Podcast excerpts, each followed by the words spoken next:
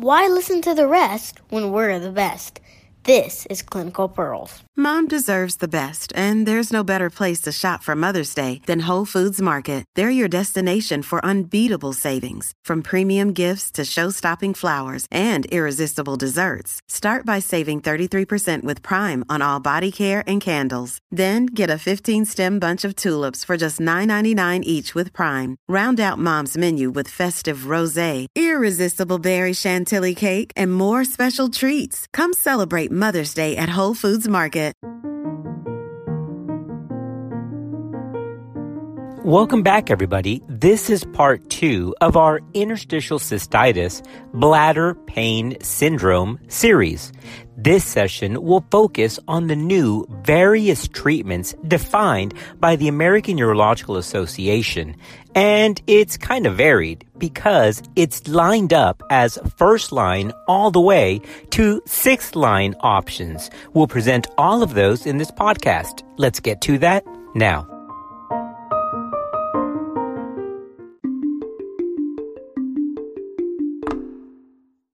Before we get into specific treatment options for interstitial cystitis, a quick word regarding prognosis. Some studies suggest that IC or painful bladder syndrome is a chronic condition with a waxing and waning course, with an average little improvement over time, while other studies suggest that most patients seem to improve over time by themselves.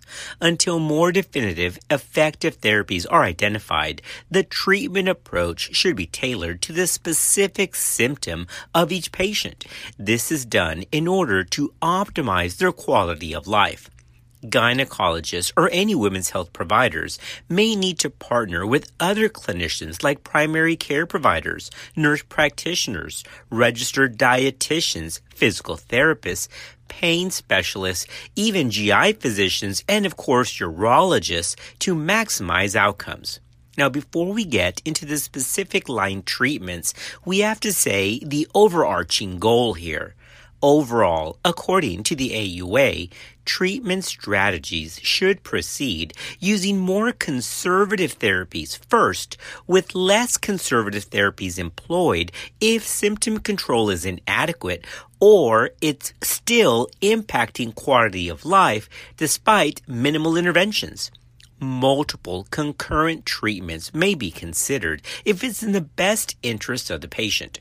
Most importantly, as a clinical pearl, the interstitial cystitis diagnosis should be reconsidered if no improvement occurs after multiple treatment options have been done. Treatment that may be offered includes first line all the way to sixth line treatments, and we're going to cover these in detail in this podcast. Again, according to the AUA, which line option to choose really depends upon the patient's symptoms, the potential benefit of the medication, and the potential of any adverse events with therapy.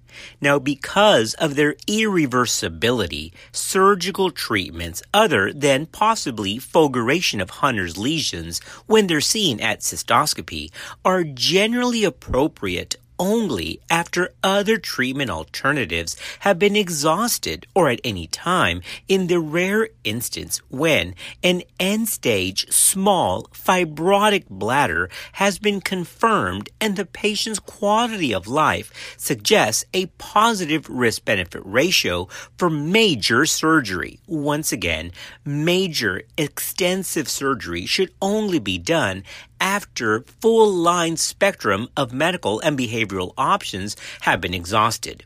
All right, now that we've laid that foundation, let's start with the first line recommended options according to the American Urological Association. Remember, as we start with the first line recommendations, we're going to walk down this list until we get to the sixth line option.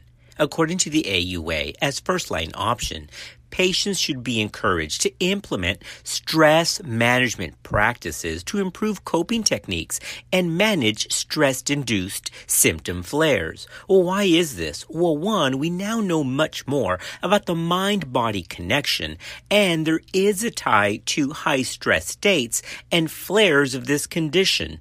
So, basic behavioral adjustments, even biofeedback, as a minimally invasive option is recommended as first line by the AUA.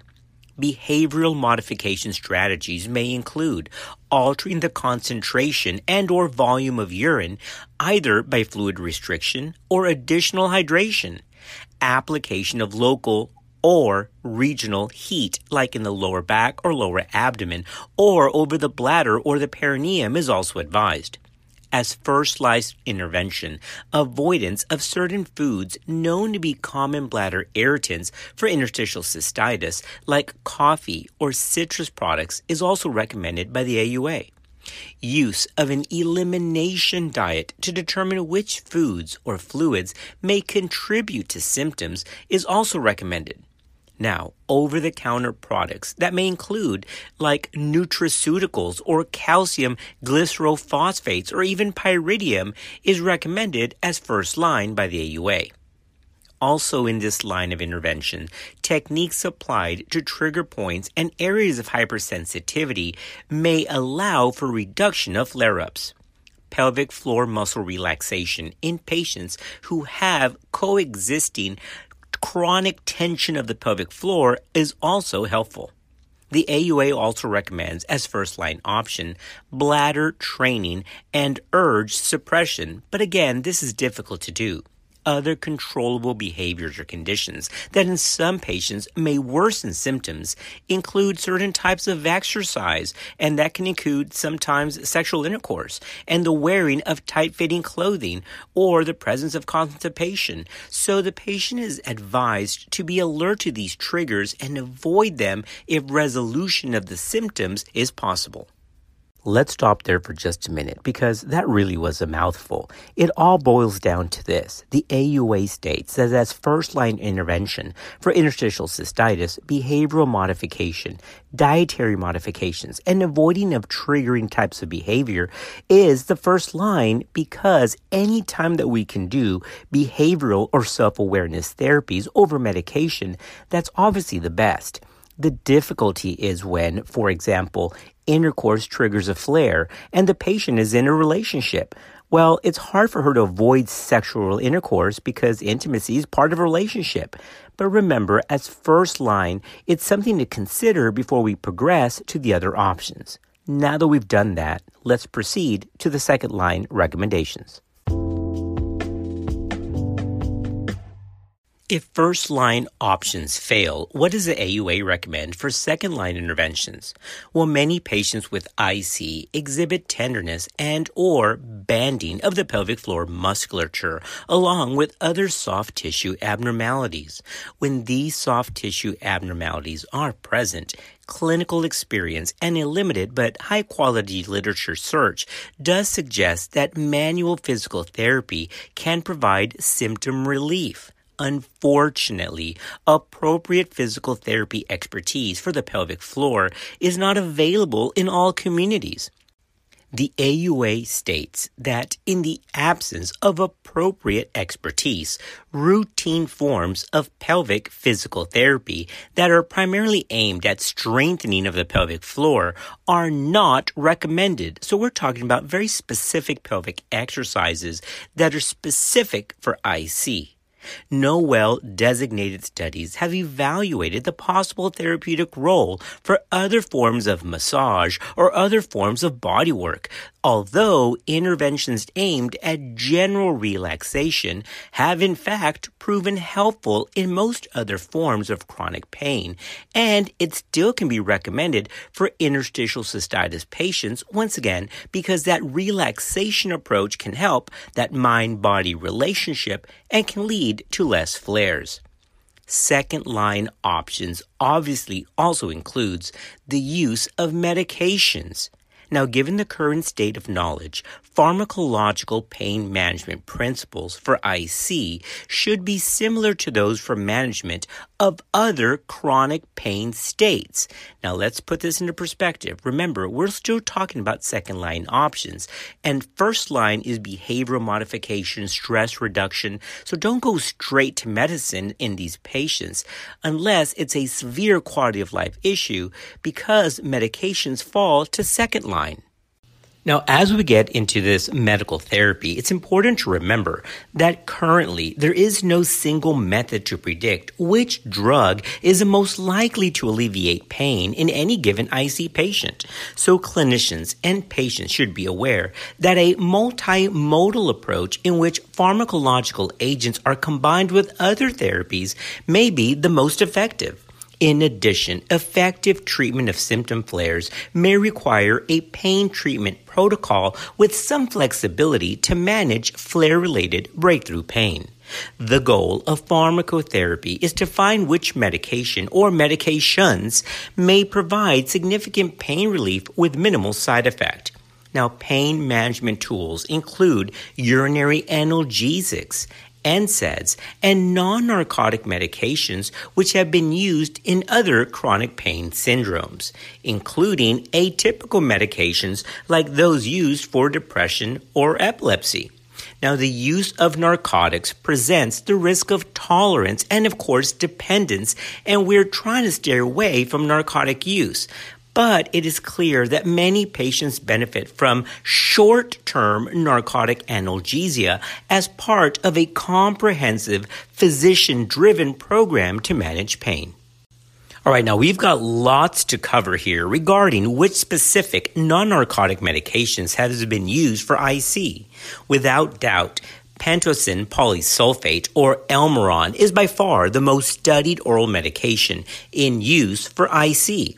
Now, the AUA did evaluate seven randomized trials reporting on more than 500 patients from which to draw evidence regarding effectiveness for this medication. The body of evidence strength by the AUA was categorized as grade B because although the individual trials were of high quality, the findings from the trials were sometimes contradictory overall, and here's a clinical pearl, the AUA, after reviewing all the trial data on Elmiron, judged that these findings provided some certainty that the balance between benefits and risks or burdens on average is relatively equal and that similar to other oral treatments, oral Elmiron may benefit only a subset of patients. So that's a clinical pearl, and that's different from how I trained because Elmiron was first line when I was in residency. And again, now to summarize and to repeat the finding, oral Elmiron may benefit only a subset of patients. Administration of oral pentosan polysulfate, therefore, is still designated an option, but its effectiveness has fallen out of favor, and that's why it's now at about a second line recommendation. Note that there is some evidence that Elmiron has lower efficacy in patients who are found to have Hunter's lesions on cystoscopy. Now, as another medication, what about amitriptyline? Well, let's cover that next. The AUA states that other medications which have been used successfully for other chronic pain conditions may be tried as well, although their efficacy for IC specifically is somewhat mixed. Amitriptyline and hydroxyzine may be tried. However, according to the data, it may take three up to six months for some results. DMSO, heparin, or lidocaine may also be administered as second line intravesicular treatments, but that's after oral medications have failed. Well, now that we've covered medical options, what does the AUA state is a possible third line option? Let's do that next. According to the AUA, third line options include cystoscopy under anesthesia with short duration, low pressure hydrodistension. This may be undertaken if first hand and second line treatments have not provided acceptable symptom control and quality of life is still affected. Now, if Hunter's lesions are present at time of cystoscopy, then fulguration with laser or electrocautery and or injection of triamcinolone is recommended by the AUA regarding fourth line options. Intradetrusor botulinum toxin A may be administered if other treatments have not provided adequate symptom control and quality of life is still being affected. The patient must be willing to accept the possibility that intermittent self catheterization may be necessary after botulinum treatment. Remember, this is why this is fourth line recommendation. Also, under this fourth line recommendation is the use of neurostimulation. A trial of neurostimulation may be performed, and if successful, implantation of permanent neurostimulation devices may be undertaken only if other treatments have not provided adequate symptom control and quality of life is still affected. So, neurostimulation and botulinum toxin are both categorized as fourth line options regarding fifth line options. Cyclosporin A may be administered as an oral medication, once again, only if the other medications have proven inadequate. So for fifth line, cyclosporin A may be used since some data show it's effective in these patients. That brings us now to the sixth line option, and we talked about this just earlier in the podcast. This includes major surgery. Obviously, this is the last resort. Major surgery, which is substitution cystoplasty, urinary diversion with or without cystectomy, can be undertaken, but it's only in carefully selected patients for whom all other therapies have failed and for who suffer significant negative impact on quality of life.